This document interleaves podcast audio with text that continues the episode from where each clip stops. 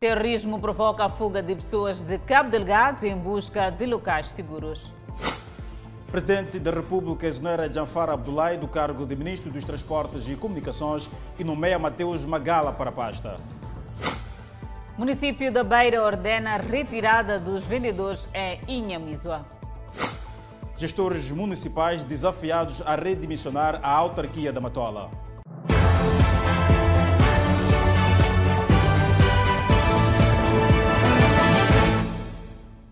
Boa noite, estamos em direto em simultâneo com a Rádio Miramar e com as plataformas digitais. Moradores da localidade de Tenga, no distrito de Moamba, encontraram um corpo de uma criança enterrado à beira da estrada e suspeita-se que o enterro foi feito estando a criança viva. Choque na localidade de Tenga, distrito da Moamba. À primeira vista, os moradores ficaram com a impressão de um animal, mas ao aproximarem, constataram que era corpo de uma criança. Ninguém sabe dizer ao certo o que terá acontecido. É sim, uma minha vizinha veio lá em casa e mostrou-me pelo telefone. Disse, olha, ali assim tem um bicho, mas nós não sabemos explicar o que é. Então, uma das minhas vizinhas disse, não, vamos lá todos lá para ir ver. Nós viemos para aqui. Então disseram, não, isso aqui parece cão. Ficamos a discutir ali, isso parece cão, isso parece não sei o quê. Ou eu desenterrei. Moradores lamentam a brutalidade desta ação. Para eles, abandonar a criança viva de frente de uma casa podia ter sido uma saída racional. Penas exemplares podem ajudar a minimizar práticas como esta, acredita a dona Marla. E não só entrar na penitenciária, pagar dinheiro e sair. Mulheres vão fazer aquilo de novo, porque sabe, vão pagar e vão sair. Mulheres mães que ficam sem resposta para este tipo de situações, mais ainda por saberem que há mulheres cujo sonho de conceber tarda em se tornar realidade. Há outras mamanas que choram para ter bebê. Não estão a conseguir, mas para uma mulher, eu que sou mamana, deitar filho como aquele, é para aquilo ali dói, mano. Basta, é o que de Gílio Citoi afirma. O corpo é descoberto quando uma das moradoras aqui do bairro Tenga passava por este local e viu partes de um corpo à beira da estrada. Quando deu por si e quis perceber o que era, viu que era um corpo este que a esta altura está naquele saco e a posterior será enterrado no cemitério mais próximo. O chefe do quarteirão D na localidade de Tenga explica que casos semelhantes inquietam os moradores e esperam localizar a mulher que protagonizou o crime. Foi de uma mãe que tentou fazer aborto, mas saiu sem sucesso, ela é que perdeu a vida. Então este é o terceiro caso e ainda não conseguimos localizar a mãe que fez esse crime. Mas há alguma suspeita, alguém que estava grávida aqui no bairro, que a esta altura está desaparecida, alguma coisa assim? Bem, por enquanto ainda não, posso dizer que não, porque isto aconteceu ontem, àquela hora das 16. Até a saída da nossa reportagem, os residentes do bairro preparavam-se para ir enterrar o corpo da criança. Seguimos para o centro do país. Vendedores que praticam atividade ao longo da Estrada Nacional nº 6, na zona de Inhamiso, na cidade da Beira, protestam contra a ordem de retirada das suas barracas. Foi em cumprimento de uma ordem de demolição de 2019, assinada pelo então falecido presidente do Conselho Autárquico da Beira, Daviz Simango, que o setor de fiscalização do município intimou donos destas barracas e mercearias próximo da Estrada Nacional nº 6 a abandonarem o local. No documento que a Miramar teve acesso, o Conselho Municipal alega que as referidas barracas e mercearias não asseguram a integração das edificações nas exigências do plano do ordenamento e colocam em perigo a vida humana, aliado ao fato de terem sido construídas dentro do raio de área de proteção da autoestrada, um fato que está a irritar os vendedores. Nós queríamos perceber, do próprio delegado, o presidente do Conselho Municipal, qual é o objetivo fundamental que vão tirar os comerciantes deste lugar aqui? É um problema que arrasta-se desde 2018. Na última quarta-feira, os cerca de 39 comerciantes aqui na zona de Inhamiso teriam sido intimados com o Conselho Autárquico da Beira a retirarem os seus bens e depois procederem com a demolição das suas próprias barracas. Não tendo o feito, o Conselho Autárquico da Beira, junto da Eletricidade de Moçambique, cortou o fornecimento de corrente elétrica, deixando os vendedores à sua sorte. O que nós queremos é a EDM e o Conselho Municipal devolver a nossa energia, senão vamos ligar sozinhos. Dona Adeline Simbini é uma das vendedeiras que viu sua barraca cortada a corrente elétrica. Ela não consegue vender por não ter produtos frescos. até porque parte do que havia conservado no congelador apodreceu, criando-lhe enorme prejuízo. Os nossos congeladores já não tem nada, a coisa acabou apodrecendo, outras coisas levamos para casa, porque aqui já não temos energia desde sexta-feira. Esse congelador também não tem nada, estou a vender refrescos quentes. Não há corrente, só estou a usar vela. Todos os dias estou a usar vela, acabei por tirar todos os produtos. Os vendedores alegam que o Conselho Autárquico da Beira deveria, antes de tomada desta decisão, avaliar a situação de cada comerciante, atribuir espaço e indemnizar. Nós não vamos sair sem que eles nos dêem nosso direito. Não estamos a negar sair. Queremos nosso direito, nos reassentar, nos indemnizar. Estamos aqui há mais de 10, 20 anos. Assim que estamos a ser tirados daqui, é de ir aonde? Eu quero resposta do presidente do município. Para onde é que nós vamos? Eu estou a chorar para ele poder ouvir o nosso choro. O Conselho Autárquico da Beira diz que antes da tomada desta decisão, ainda em 2019, o município atribuiu espaço a cada um destes vendedores. E demos espaço há muito tempo e começamos de novo a fazer um novo levantamento para aquelas pessoas que diziam que nós não fomos atribuídos nenhum espaço. Na semana antepassada, andamos de novo, mercearia por mercearia, e atribuímos esse espaço. E os munícipes sabem disso. Como uma medida para se avançar com as demolições, esclarece que pediu a Eletricidade de Moçambique a cortar o fornecimento da corrente elétrica, de forma a pressionar os vendedores a abandonarem o local. Isto é uma realidade. Nós não vamos voltar atrás. O presidente da República, Filipe Nyusi, inaugurou esta segunda-feira o novo edifício do Conselho Municipal de Matola e defende o fim do uso abusivo das reuniões alargadas. O chefe de Estado desafia os gestores municipais a redimensionar a Matola. Este é o novo edifício do Conselho Municipal de Matola, que vai comportar todas as variações no mesmo espaço e imprimir nova dinâmica na prestação dos serviços municipais. O presidente da República, Filipe Nyusi, que inaugurou o edifício, começou por destacar o desenvolvimento da Matola nos últimos anos. Filipe Nyusi considera que os ganhos da Matola são tangíveis. Com o advento da descentralização municipal nos finais dos anos 90, que criou condições legais para o surgimento das primeiras 33 autarquias locais, foram realizadas as primeiras eleições autárquicas no dia 30 de junho de 1998. A partir dessa altura, Matola começa a registrar um desenvolvimento desusado, acompanhado de aumento exponencial da sua população, crescente industrialização, aparecimento de novas centralidades de desenvolvimento e surgimento de infraestruturas, assim como de serviços modernos. A par dos ganhos, Filipe Nyusi exige melhorias como a construção de estradas com qualidade que não servem de concentração de águas nas casas. As coisas fazem-se pensando, pensa-se antes de fazer. Se sabe se aí é um bairro residencial, não escoa água para lá. Não cria problemas para os outros. Combate a corrupção, melhorar a coleta de receitas sem sufocar o munícipe e acabar com conflitos de terra são alguns desafios deixados pelo presidente da República. Filipe Nyusi quer ver cumprido por parte dos dirigentes municipais o manifesto eleitoral. Nyusi defende a redução das sessões alargadas. Reduzir essa coisa de sessões alargadas ao nível da província. Porque reuniões alargadas dificultam o programa individual de cada setor. Tem que estar programado, quando todos os dias é alargado.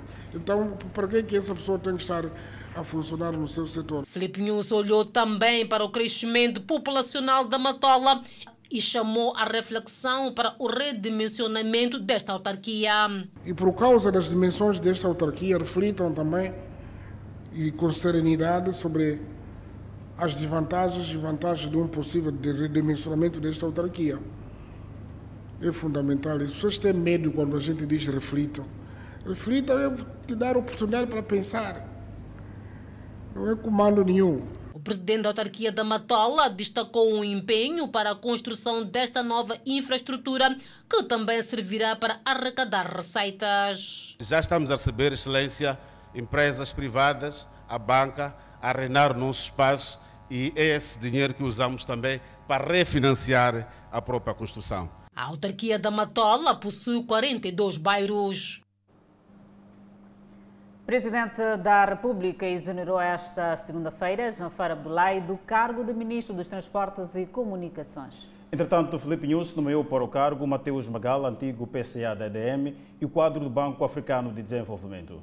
Mais uma mexida no governo. Desta vez, o Presidente da República, Filipe Jacinto Nyusi, exonerou João Fara Boulay e Manuela Ribeiro dos cargos de Ministro e Vice-Ministro dos Transportes e Comunicações. Para o cargo de Ministro, o Presidente da República nomeou Mateus Magala, antigo PCA da Eletricidade de Moçambique, empresa pública que dirigia desde 25 de agosto de 2015, tendo sido exonerado em 2018. Magala sai da EDM e passa a assumir novas funções no Banco Africano de Desenvolvimento, BAD, onde foi nomeado Vice-presidente. O setor dos transportes enfrenta enormes desafios que tendem a agravar-se com a subida de preços dos combustíveis, desencadeando paralisação do transporte de passageiros em quase todas as capitais provinciais. Estas exonerações acontecem após o cumprimento da promessa feita pelo recém-exonerado ministro Jafar Abdulai da retoma da emissão de cartas de condução depois de semana de caos. A última mexida de vulto no governo foi em março último, com a exoneração de 6 ministros. Polícia captura grupo suspeito de roubar telemóveis de aluno na via pública. Os indivíduos faziam-se transportar em várias viaturas alugadas somente para roubo. Telemóveis de alunos nas mãos de criminosos. Assimula-se, parece que querem fazer uma necessidade. Alguns fazem, aquele que faz assimula, que quer fazer necessidade. É automobilista nesse caso. Os outros que dão a fazer a ação, basta conseguir a ação, logo eles fazem tipo grito de socorro, enquanto são ladrões. Este grupo, segundo a polícia, roubava telemóveis de alunos na via pública. O grupo circulava sem destino, mas com olhos fixos em potenciais vítimas. Para além de alunos, o esquema afetava outras pessoas. Uma vez, uma senhora a passar, ela sempre fazia desporto, a correr, a ir em direção à praia.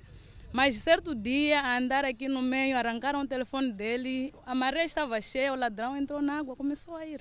Este é um dos pontos da atuação dos suspeitos, ou seja, na Avenida Cândido Mondlane. O objetivo é roubar telemóvel. Ou seja, eles já fazem um controle das vítimas que aqui circulam. Para quem está a manusear o telemóvel ou a falar, depois disso aliciam e desaparecem com o telemóvel. O esquema também consistia em atrair as vítimas com solicitações para o carregamento de encomendas com promessa de pagamento de dinheiro. Uma vez no carro, solicitavam a vítima para que levasse a encomenda para um local por eles indicado. Nesse exercício, como garantia de regresso ao carro, o solicitado tinha que deixar como garantia o telemóvel no carro. Só pedir uma ajuda, para a pessoa ajudar a carregar algo, né? Uma encomenda de um ponto para o outro. Chegado lá, ele mandava as pessoas buscar um certo valor também que não existe, né? Tipo, para vir pagar a viatura, eu vou ficar a tirar o resto para o carro, né? Um carro que não existe também. E a pessoa, quando tenta voltar, eu mandava voltar a pessoa e desconfiava, tipo, não vai chegar lá levar aquelas coisas e desaparecer.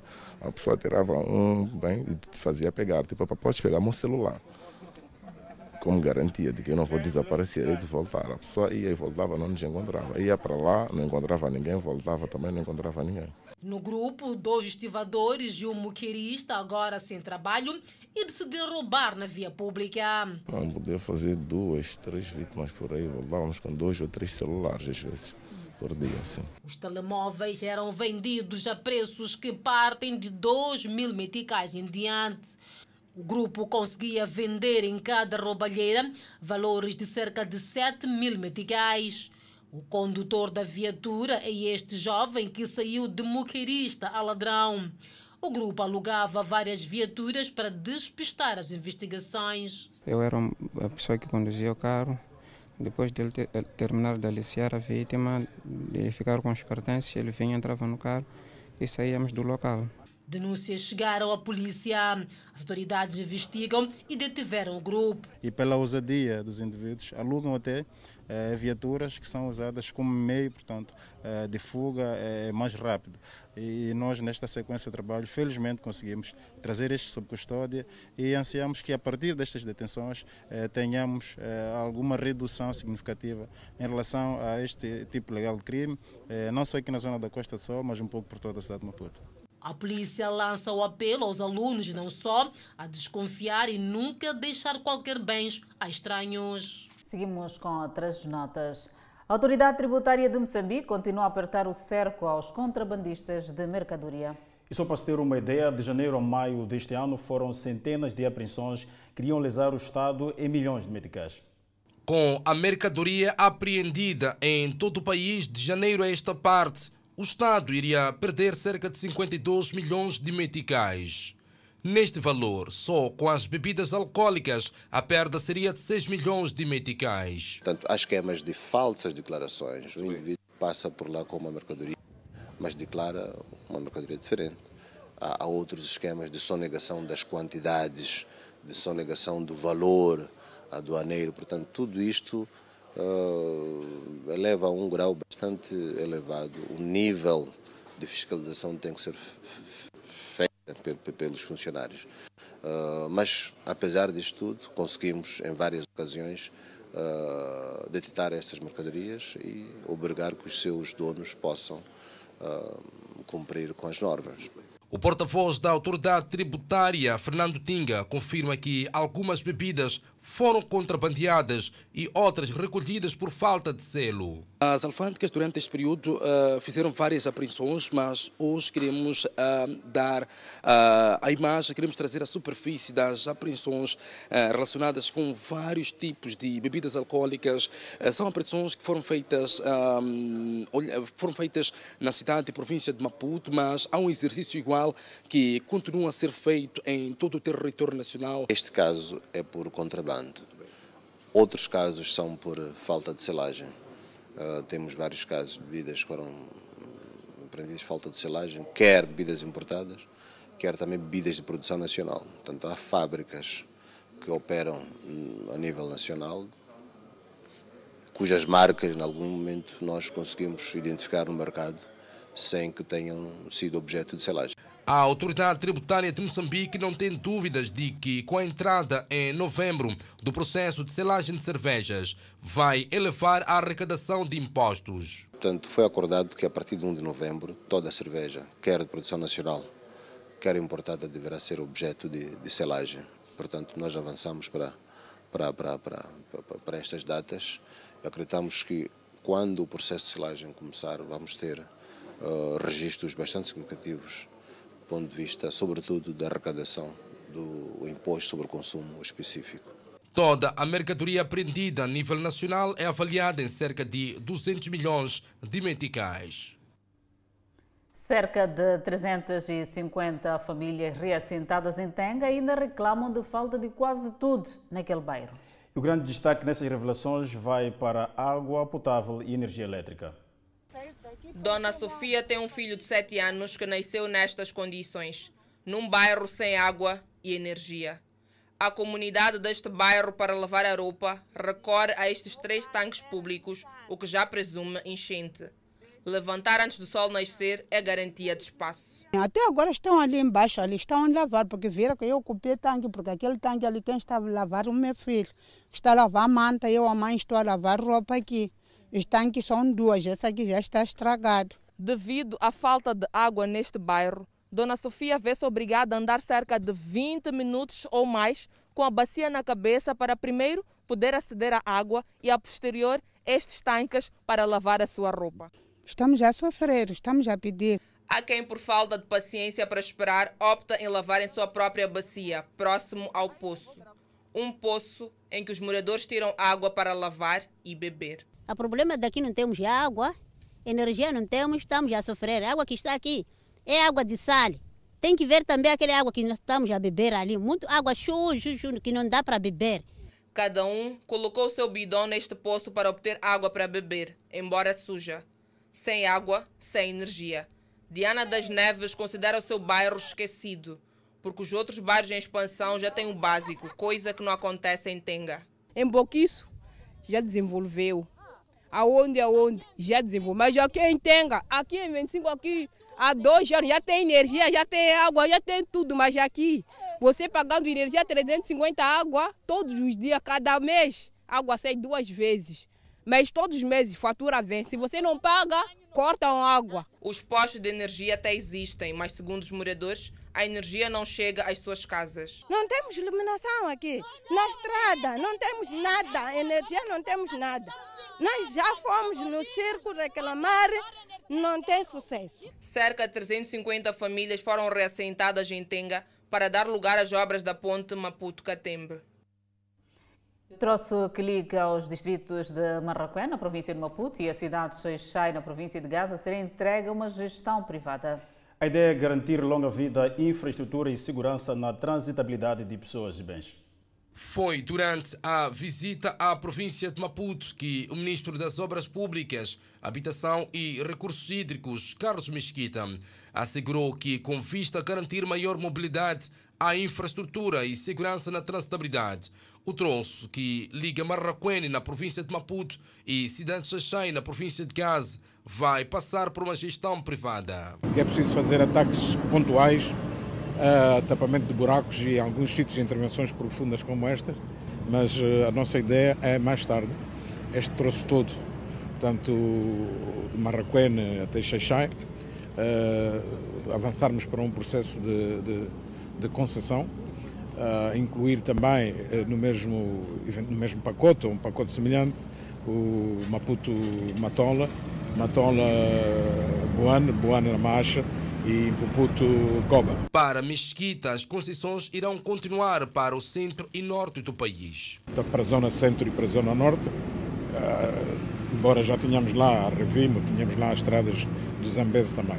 Mas esta é a direção que nós queremos seguir, para termos exemplos como aquele da N4, em que uma estrada onde existem portagens e há manutenção constante e temos a qualidade que temos. As concessões dessas estradas poderão ocorrer entre finais deste ano ou segundo semestre de 2023. Nós lançamos um concurso em finais do ano passado, um concurso esse que foi apreciado. As propostas que nos foram feitas deixava muito a desejar, tivemos que infelizmente cancelar esse concurso e agora estamos a redefinir, portanto, uma estratégia mais adequada, até seu ponto de vista de dimensionamento e integração de mais algumas componentes para lançar. Portanto, o ideal seria ainda no próximo ano, ou finais deste ano eventualmente, ainda estamos a iniciar brevemente o segundo semestre, portanto, podermos reiniciar todo esse processo de concessionamento. O ministro das Obras Públicas, Habitação e Recursos Hídricos, Carlos Mesquita, avaliou positivamente as obras de estrada na província de Maputo. A poluição do rio Zambeze pelas águas negras não tratadas do sistema de esgoto da cidade de Tete preocupa os pescadores desta província do centro do país.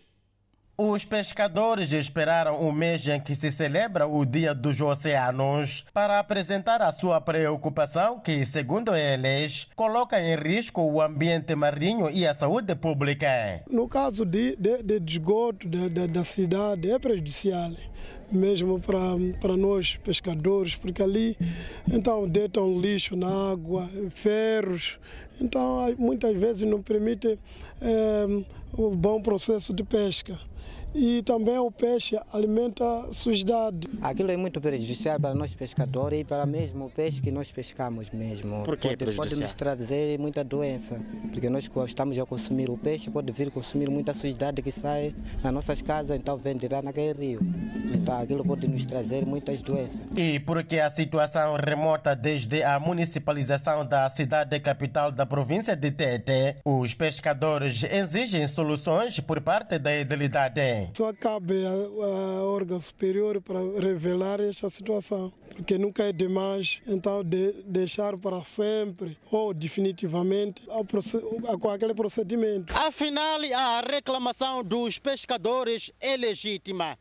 É que este é um dos pontos onde desaguam as águas negras do sistema de esgoto da cidade de Tete as mesmas não são tratadas, mas daqui vão diretamente para o Rio Zambeze. No entanto, a diretora provincial de Agricultura e Pescas afirma que este fato é um autêntico atentado ao meio ambiente e à saúde pública.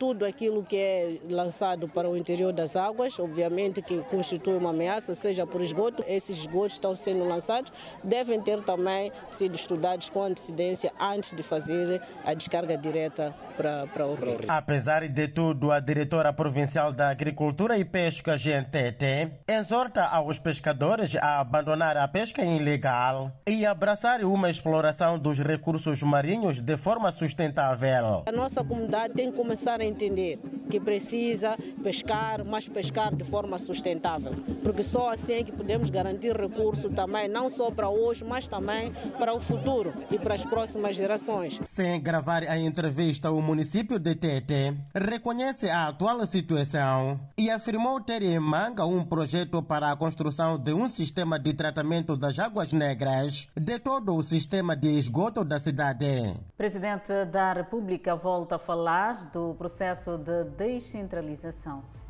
Este é um assunto que vamos analisar logo após o intervalo com o jurista Daniel Mafumo. Voltamos dentro de instantes. Até já.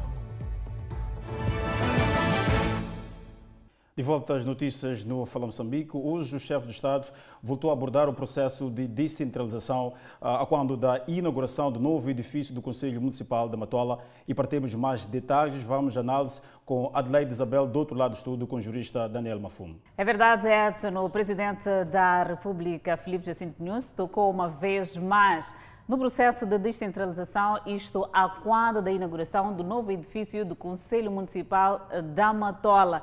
E para analisarmos este assunto, contamos com o jurista Daniel Mafumo, a quem cumprimento desde já. Bem-vindo ao Fala Moçambique. Muito obrigado. Boa noite, Adelaide. Boa noite, Edson. E boa noite a toda a equipa de apresentação da Televisão Miramar. Exato.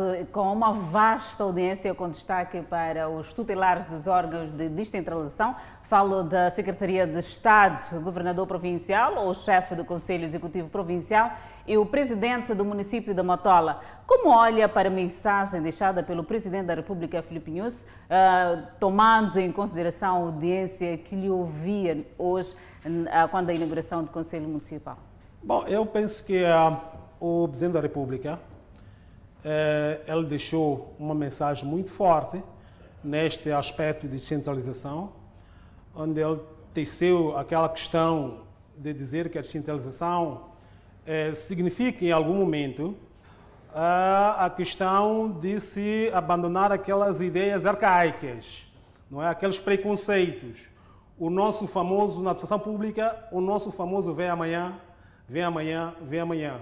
Isto, de facto, tem que acabar. Ou seja, a população, quando se dirige ao Conselho Municipal, não é para apresentar as suas petições, é para que a população seja atendida de forma cordial, não é? Evitando aquelas situações em que os funcionários aparecem com questões de falta de poder para decidir certas situações.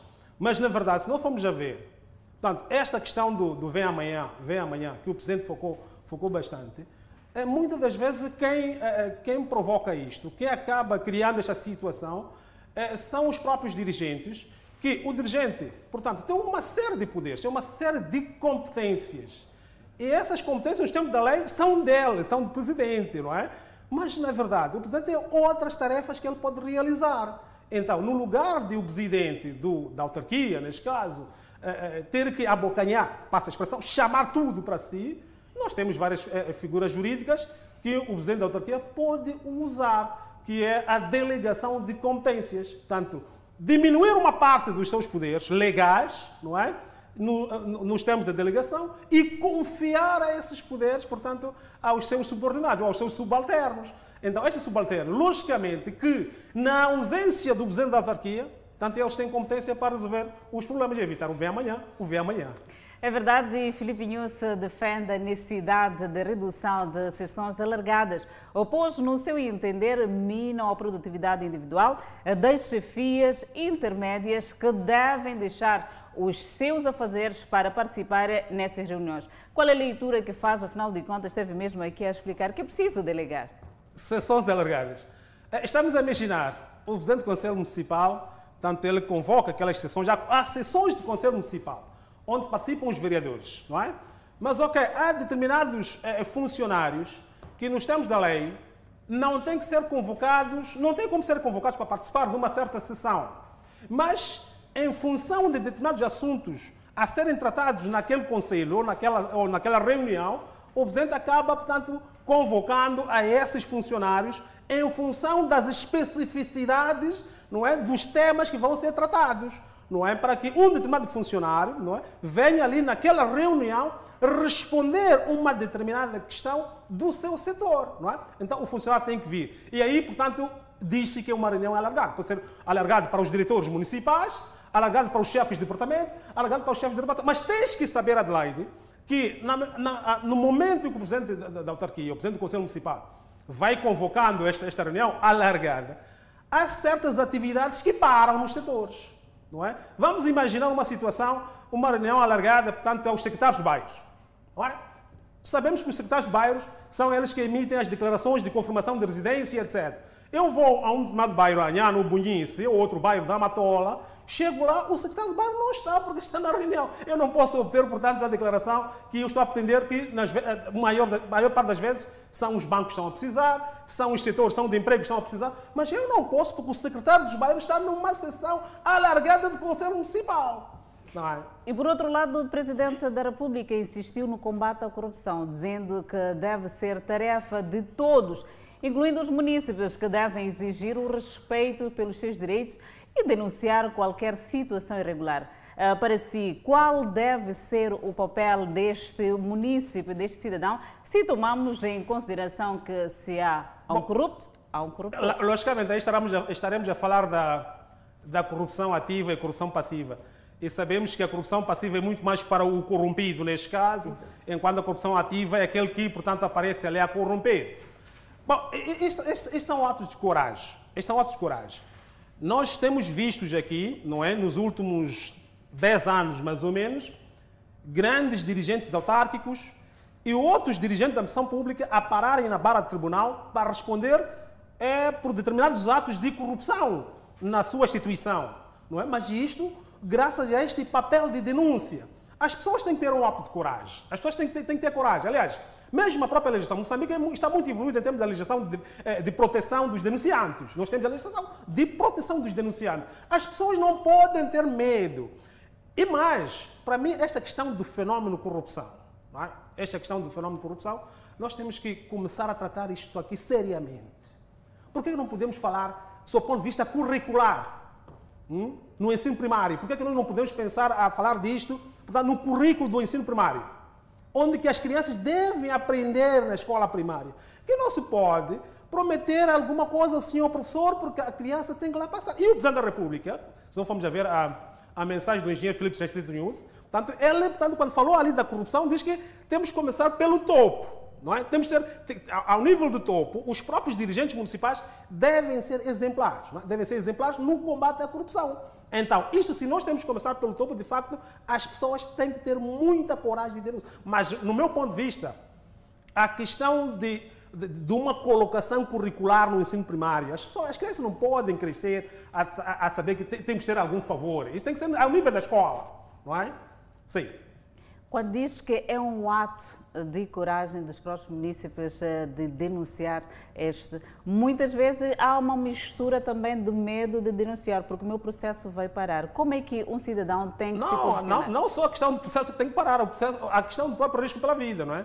A questão do próprio risco pela vida, as pessoas têm medo, se eu denunciar isto, vai-me acontecer isto, etc, etc. Então, portanto, às vezes as pessoas têm mesmo este medo, mas não pode. Nós estamos num Estado de Direito, eu já disse. Moçambique tem uma legislação muito evoluída em termos da proteção dos denunciados. A pessoa que recebe essas denúncias, infelizmente, a questão do sigilo nas instituições públicas, muitas das vezes deixa muito a desejar. As pessoas que recebem as denúncias têm que ter, portanto, este dever de nunca, portanto, fazer isto, o uso disto, que ele está a ter conhecimento por causa da sua função. Então, ele recebeu a denúncia e encaminhar a tarefa do funcionário. é encaminhar a denúncia, não é para estar ali, portanto, sei lá, meia volta deixou a denúncia e depois meia volta ligar para o funcionário corrompido. Olha, cuidado, porque isto não podemos ser assim. Então as pessoas muitas vezes têm este medo, mas de facto nós temos que ter uma política de encorajamento das pessoas para que as pessoas denunciem. E estamos a falar só da corrupção. E por que não da assédio sexual? Não é? Está-se a falar muito de corrupção, mas também temos problema de assédio sexual. Nas escolas, em todas as instituições, temos este tipo de problema, que muitas pessoas muito pouco falam disto, não é? E temos caixas de denúncia que muitas vezes essas caixas de denúncia nunca funcionam. Lá, nunca funciona. Chega lá, portanto a caixa está lá quase há 3 ou 4 meses, nunca entrou lá, ou quase um semestre, um ano inteiro, nunca entrou lá nada, não é? Por muito tempo, o processo de descentralização chamou a atenção pela disputa dos dirigentes em questões de âmbito protocolar. Como explica ao cidadão que o fim deste processo vai muito além de sirenes e também de ordens processuais? Logicamente que quando os dirigentes são indicados para uma dada província, não é? É secretário de Estado, é presidente do Conselho Municipal para dirigir uma cidade ou uma vila. Portanto, ali, o fim último de todos eles é a prossecução do interesse público. Portanto, o interesse público está acima de tudo quanto alguém possa pensar em termos de cor partidária, de questões de precedência, porque o governador ele foi eleito. Há essa disputa, eu tenho acompanhado, tem havido essas disputas, de que alguém diz, não, eu fui eleito, o senhor secretário de Estado foi nomeado. Mas cuidado com as autarquias locais. Estamos a falar de entidades, de pessoas coletivas públicas de território e população, de população e território, que exercem um poder político infraestadual. O Estado é que exerce o poder supremo na província, mas o problema deles aí não é irem, portanto, discutirem a questão da precedência protocolar, quem que para aqui no dia 3 de fevereiro, quem que para ali no dia 7 de abril, não é esta, é, portanto, quem que leva o cargo, não é esta a discussão. A discussão, Adelaide, é a prossecução do interesse público na província, na cidade, na vila. Nós temos que ir lá resolver os problemas da população. Nós somos nomeados para resolvermos os problemas da população, não para ir lá discutir poderes. Não é? Não se discutem poderes. Portanto, o poder é que cada um tem os seus poderes. Nos termos da lei, tem as suas competências, mas não é para ir discutir quem e quem. Não, não, não. É para ir resolver questões do interesse público. Reabilitar estradas, construir estradas, abastecer a água à população, dar energia à população. Isto é que é fundamental. Não é para dizer lá, não, mas eu uma fuma é porque sou mais que o governador. Não, não, não é isso aí. Não pode ser assim. Olhando para esses aspectos todos, estivemos aqui a falar da descentralização, mas também é preciso olharmos para aquilo que mais apoquenta a população. Falamos de encurtamento de rotas, planos e estratégias de combate a esta corrupção, e situação de mobilidade é uma questão muito séria. E logicamente, quando nós estamos a falar, por exemplo, da saída. E falamos mesmo neste assunto da Matola, que tem mexido com a população. Por acaso eu não vivo na Matola, mas eu sinto, eu vejo aquilo que as pessoas... Eu costumo ir à Matola às vezes em horas... Aliás, num sábado, eu às vezes tenho ido a Boane, etc, etc. Mas só para tu fazeres, depois da João Mateus, para a ponte de Matola Rio, mesmo no fim de semana, vais ver que aquilo ali é um caos. Mas o Presidente da República, não é? Portanto, esteve aqui a falar de redimensionamento da autarquia, não é assim? O que é que se pode pensar? E eu acho que a autarquia tem que ter planos estratégicos, não é? A curto ou a médio prazo, de solução desta questão da mobilidade, não é? Portanto, a mobilidade é uma questão fundamental. As pessoas querem andar, mas as pessoas querem chegar aos seus destinos em menos tempo. As pessoas não querem ficar, sei lá, em grandes filas de engarrafamentos, etc, etc. Mas as pessoas têm muitas coisas a resolver na vida. Então, a idilidade da Matola, assim como outras idilidades, tem que pensar seriamente nesta questão de abertura de novas vias de acesso. Não é assim? Portanto, abertura de novas vias de acesso, fazer a manutenção daquelas que já existem, portanto, e construir novas, não é? E trabalhamos bastante nesta questão. Por exemplo, a República esteve aqui a falar, portanto, da questão do sistema de drenagem. Não é? Nossas estradas, muitas das vezes, estão despachadas. Aliás, ainda nem perguntamos se aquele edifício, em termos de qualidade, não é? Já tivemos uma situação, acho que foi Chimoio, onde um edifício do Banco Central, um edifício novo, envolvido uma semana, já estava a verter bastante. Ainda não sabemos os aspectos da qualidade daquele edifício recém-construído na Matola, né? Era preciso fazermos um mapeamento, estávamos aqui a bem a falar do mapeamento de zonas críticas em termos de mobilidade e horas de ponta neste caso. Exatamente. Muito obrigada por ter aceito este convite para junto olharmos esta questão da Matola e não só, e acabou-nos abrindo uma outra luz e numa outra vertente. Muito obrigado, bom trabalho para vocês e muito obrigado, boa noite. Edson, agora é contigo para a continuação do Fala Moçambique. E a TV Miramar testemunhou hoje a fuga em massa da população, deixando aldeias vazias e escolas encerradas em Silva Macua. Essa é uma nota informativa para conferir logo a seguir o intervalo. Voltamos dentro de instantes. De volta ao Fala Moçambique, vamos falar do terrorismo na província de Cabo Delgado. Residentes de Silva Macua e Ancuabe relatam cenários de horror protagonizados por insurgentes. A reportagem da TV Miramar testemunhou hoje a fuga em massa da população, deixando aldeias vazias e escolas encerradas em Silva Macua. A situação de segurança continua a deteriorar-se a cada dia que passa na província de Cabo Delgado. Com a escalada ao distrito de Ancuabe, aumenta a tensão de que os terroristas estejam cada vez mais próximos de Pemba, capital provincial. O trânsito ao longo da Estrada Nacional nº 1, concretamente no troço Silva Macua, distrito de Ancuabe e Moembane, em Metus, tem conhecido condicionamento devido ao medo cada vez mais presente de um ataque ao longo do troço. E por falar em medo, muitos residentes da aldeia de Salaúe estão a abandonar, tornando o local fantasma. Aqui há fuga de informação. Porque os malfeitores, quando queimaram em Nandoli, então a população em si, aqui em Silva Macua, abandonaram toda a população, aqui ninguém está. Normalmente muitos abandonaram, até todas as barracas, os grandes que têm dinheiro, já abandonaram, vieram com seus caminhões, rebocaram suas mercadorias e ficaram mais ou menos, pelo meu ver, foram 2 ou 3 barracas no máximo, que tiveram coragem de não fugirem para qualquer lugar, ficando assim, esperando que a guerra pelo menos estivesse perto deles. Os nossos entrevistados relataram episódios de violência contra a população e aldeias vizinhas perpetrados por terroristas. Então os outros têm medo. Sim, porque cortaram cabeças de uns 2 guardas da Grafex. Então, dali, quando a população viram aquilo, epá, os outros quase fugiram tudo, aqui na aldeia ninguém está. Hoje deveria ser um dia normal de aulas, mas na escola primária e secundária de Sunat, as portas estão encerradas, com alunos em fuga pela vida. Chegamos muito cedo, ficamos à espera dos nossos filhos e eles não estão, porque as suas famílias ficaram muito agitadas e tiveram que afastar um pouco da aldeia. Relatos não confirmados até então pelas autoridades indicam a morte de pelo menos 3 pessoas e ferimento de uma outra na aldeia de Intutupe, junto à estrada que dá acesso a Pemba, para ser mais preciso, a cerca de 70 quilômetros da capital provincial. E as Procuradorias de Moçambique e de Cabo Verde assinaram esta segunda-feira em Maputo o acordo para o reforço da cooperação no combate ao crime organizado transnacional. Moçambique e Cabo Verde cooperam na área jurídica. O Procurador-Geral da República Cabo-Verdiano, Luís Landim, está de visita à capital moçambicana para troca de experiência no combate ao crime organizado de natureza transnacional.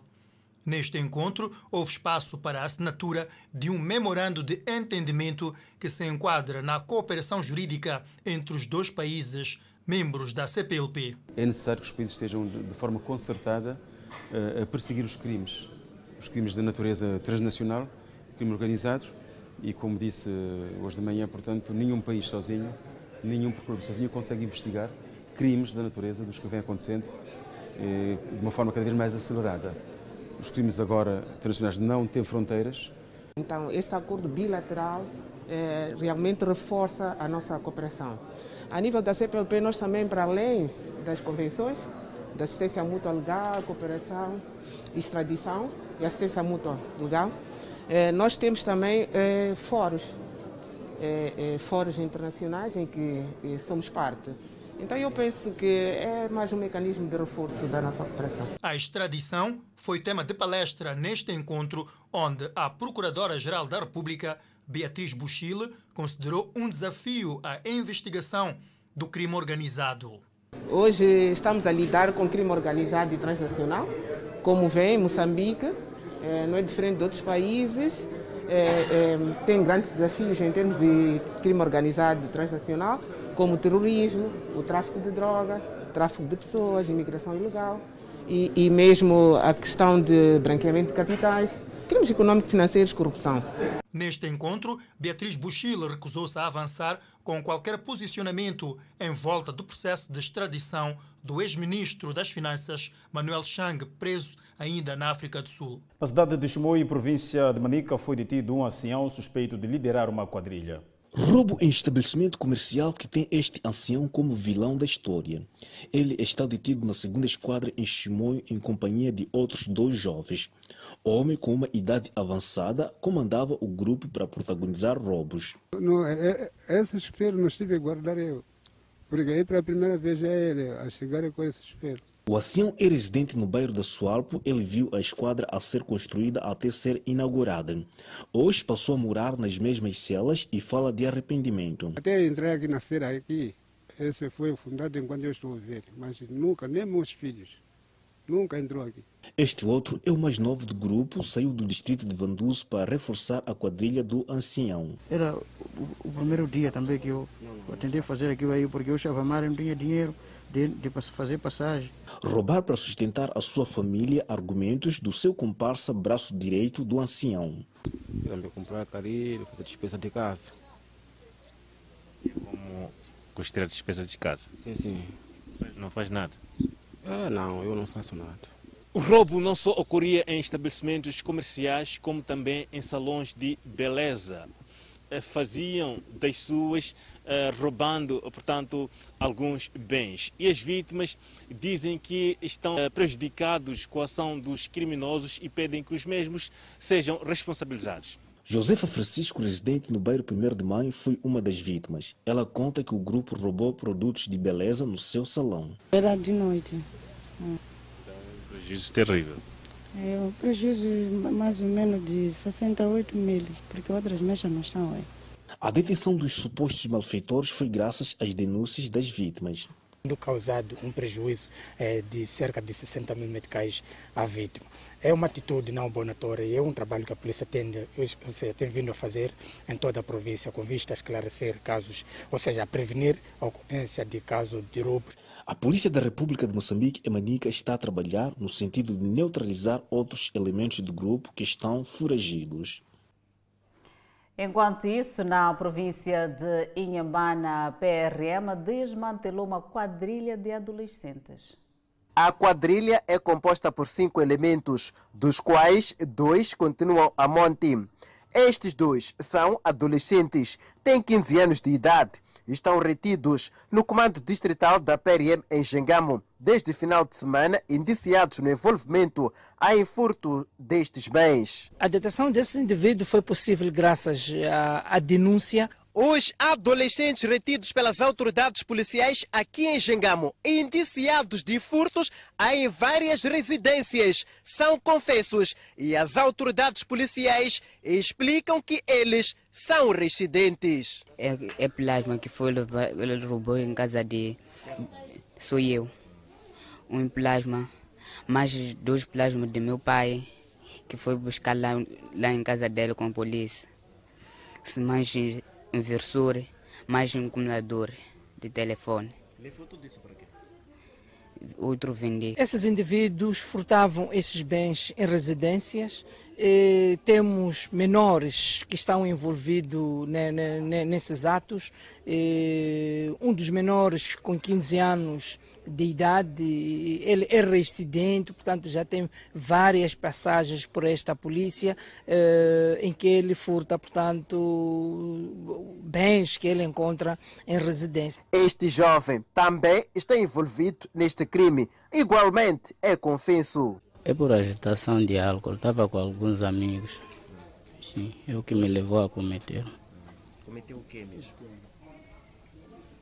Alguém roubou? O que aconteceu? Sim, foi uma estação de amigos. Houve roubo de bateria e caplanas de telefone. A polícia diz estar preocupada pelo fato de adolescentes envolverem-se em atos de crime e apela aos pais mais acompanhamento. Desencorajamos, dada a sua idade, estamos a olhar para 15 anos para cometer essas barbaridades e para já aconselhamos aos pais encarregados de educação para que redobre esforço no aconselhamento, na educação, tanto pondo os miúdos na escola, que é exatamente para fazer algo útil na sociedade e não começar, portanto, com delinquência com esta idade. Enquanto aguardarem pelos procedimentos judiciais, os dois adolescentes vão continuar retidos no recinto do Comando Distrital da PRM em Jangamo. Primeira-Dama da República condena a exploração de mão de obra infantil.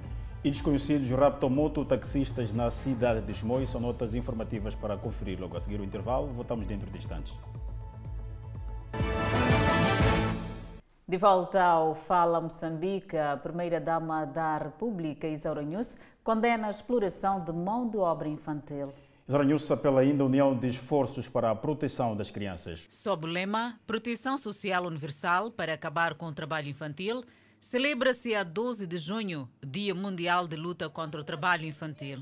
Na sua mensagem sobre a efeméride, a primeira-dama da República, Isaura Núss, destacou a importância da proteção social pelo seu papel na mitigação de situações de vulnerabilidade extrema dos cidadãos que, por qualquer motivo, se vejam privados de obter rendimentos. Isaura Núss afirma que, uma vez protegidos os trabalhadores e cidadãos em geral, as crianças estarão na mesma situação em caso de incapacidade ou morte dos seus progenitores. A primeira-dama apela a todos para a solidariedade, tanto através de esforços para uma proteção social mais abrangente, como pelo reforço do papel das famílias e comunidades na proteção às crianças desfavorecidas. Deste modo, evitar a sua entrada precoce no mercado do trabalho e consequente risco de serem submetidas às piores formas do trabalho infantil, que muitas vezes ocorre com o conhecimento e consentimento das famílias.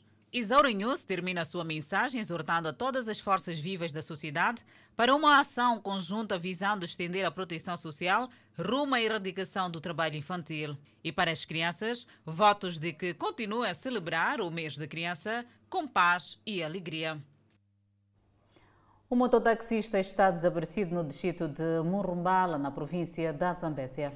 E a polícia, ao nível do distrito, ainda não tem pistas do seu paradeiro. Chama-se Moisés Fernando, de 28 anos de idade, e é taxista. Saiu na manhã do dia 5 de junho para mais um dia de trabalho e já passa uma semana que não regressa a casa. Na terça-feira, eu, encarregado de educação deste senhor, foi diretamente para aquela área, junto à população local, naquela zona, fomos investigando e ouvimos que passaram aqui, na verdade, essas pessoas, mas ao regresso, em 3 pessoas só vieram apresentar-se, 2 pessoas e a moto até que não aparece. Seventino Bernardo, amigo da vítima, conta que ele teria saído carregado com destino ao povoado de Domingo e de lá foi desviado para a zona de Nzero. De facto, nós estamos muito preocupados, nós e a família, estamos já há 5 dias estamos à procura. Já andamos em quase todos os distritos e não achamos. Moisés é pai de 2 filhos, mas que em breve seria pai de 3, uma vez que a esposa Mafalda Batista está grávida. Isso nunca aconteceu. É por isso que toda a família está abatida, porque ele sempre, onde ele vai, despede, em qualquer momento ele está em casa. A polícia diz que já registrou a ocorrência, embora sem pistas do paradeiro do mototaxista, e ainda continua a investigação junto do Cernic. Bom, estamos a criar diligências, comunicação com a liderança comunitária, mesmo religiosa. Assim, estamos a par com a família que está nessa situação. Estivemos há dias no povoado do Carico, junto com a família, para podermos, mais ou menos, sabermos o que é que está a acontecer, ou porque havia informações que houve um movimento estranho lá, há dias anteriores. E nós estamos a par junto com a família, assim como a sociedade, porque esta é uma questão que incomoda a sociedade. Nos últimos dias, as autoridades têm estado a realizar encontros polícia-comunidade no sentido de estancar a onda de criminalidade ao nível da província. Ainda sobre a perseguição de mototaxistas, desconhecidos raptam 2 mototaxistas na cidade de Chimoio. A situação está a gerar um clima de medo e insegurança nos operadores de mototáxi. Alberto Chipade é uma das vítimas que foi raptado há dias na cidade de Chimoio por indivíduos até aqui não identificados.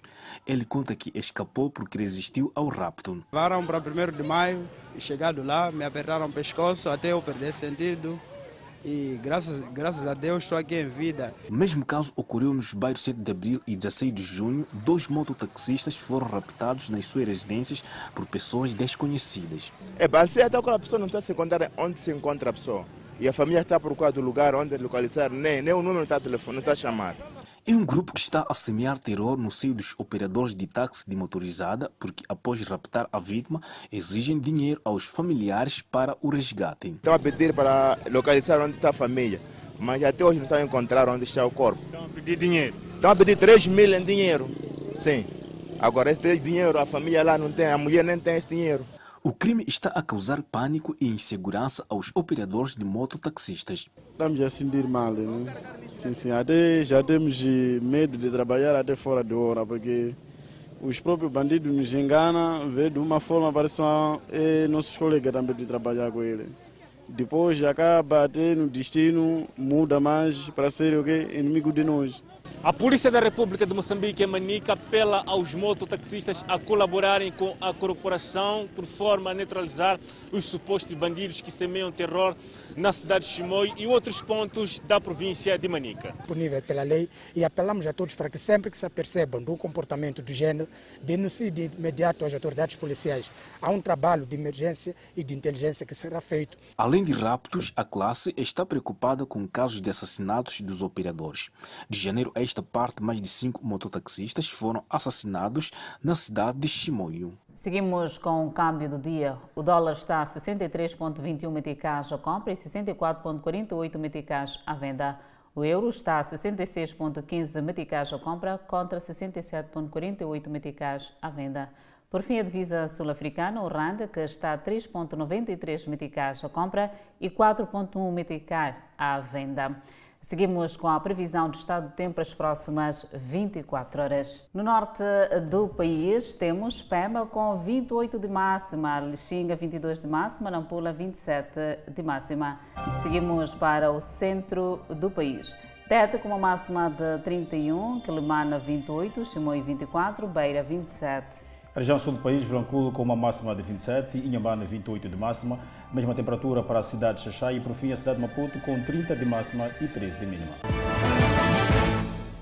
De volta às notícias e com a página internacional, a Rússia disse nesta segunda-feira que destruiu um grande número de armas e equipamentos militares que as forças ucranianas receberam dos Estados Unidos da América e dos seus aliados da Europa. O porta-voz do Ministério da Defesa da Rússia disse que mísseis de alta precisão lançados do ar atingiram os suprimentos na área da estação ferroviária de Udaz, na região de Donetsk, no leste da Ucrânia.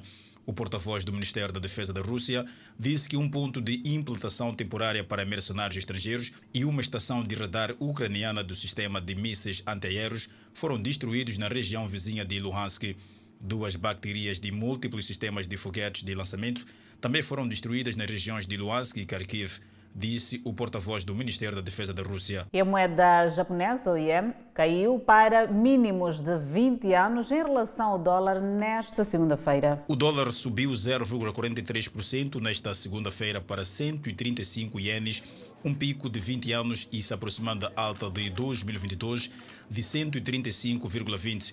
O principal porta-voz do governo do Japão emitiu um novo aviso aos mercados de que Tóquio está preparada com as fortes quedas do iene e pronta para responder adequadamente se necessário. A média das ações Nikkei do Japão atingiu uma baixa de mais de 2 semanas nesta segunda-feira, depois que o aumento maior do que o esperado da inflação dos Estados Unidos da América em maio fez Wall Street cair acentuadamente no fim de semana. O índice Nikkei caiu 2,8% para mais de 27 mil pontos, seu nível mais baixo desde 27 de maio. Militares sul-coreanos mobilizaram cerca de 100 caminhões de carga nos principais portos para ajudar empresas com embarque a meio a uma greve nacional de caminhonistas. O sindicato Cargo Solidariedade dos Caminhoneiros protestou contra o aumento dos preços dos combustíveis e exigiu garantias de salário mínimo. 4 rodadas de negociações com o governo não conseguiram chegar a um compromisso. Cerca de 30% do sindicato entraram em greve na segunda-feira, de acordo com uma estimativa do Ministério dos Transportes. O governo pediu aos caminhoneiros que voltem ao trabalho, mas disse que buscará refletir suas demandas no processo legislativo e continuar tentando acabar com o conflito por meio do diálogo. A greve, agora em seu 7º dia, custou aos principais setores industriais mais de 1,2 bilhão de dólares em produção perdida e entregas não cumpridas. Estimou o governo nesta segunda-feira, à medida que os danos se espalham mais profundamente por toda a economia. E desta maneira colocamos ponto final ao Fala Moçambique. Obrigada pela atenção dispensada. É sempre um grande prazer. Nos vemos amanhã. Boa noite. Até a próxima.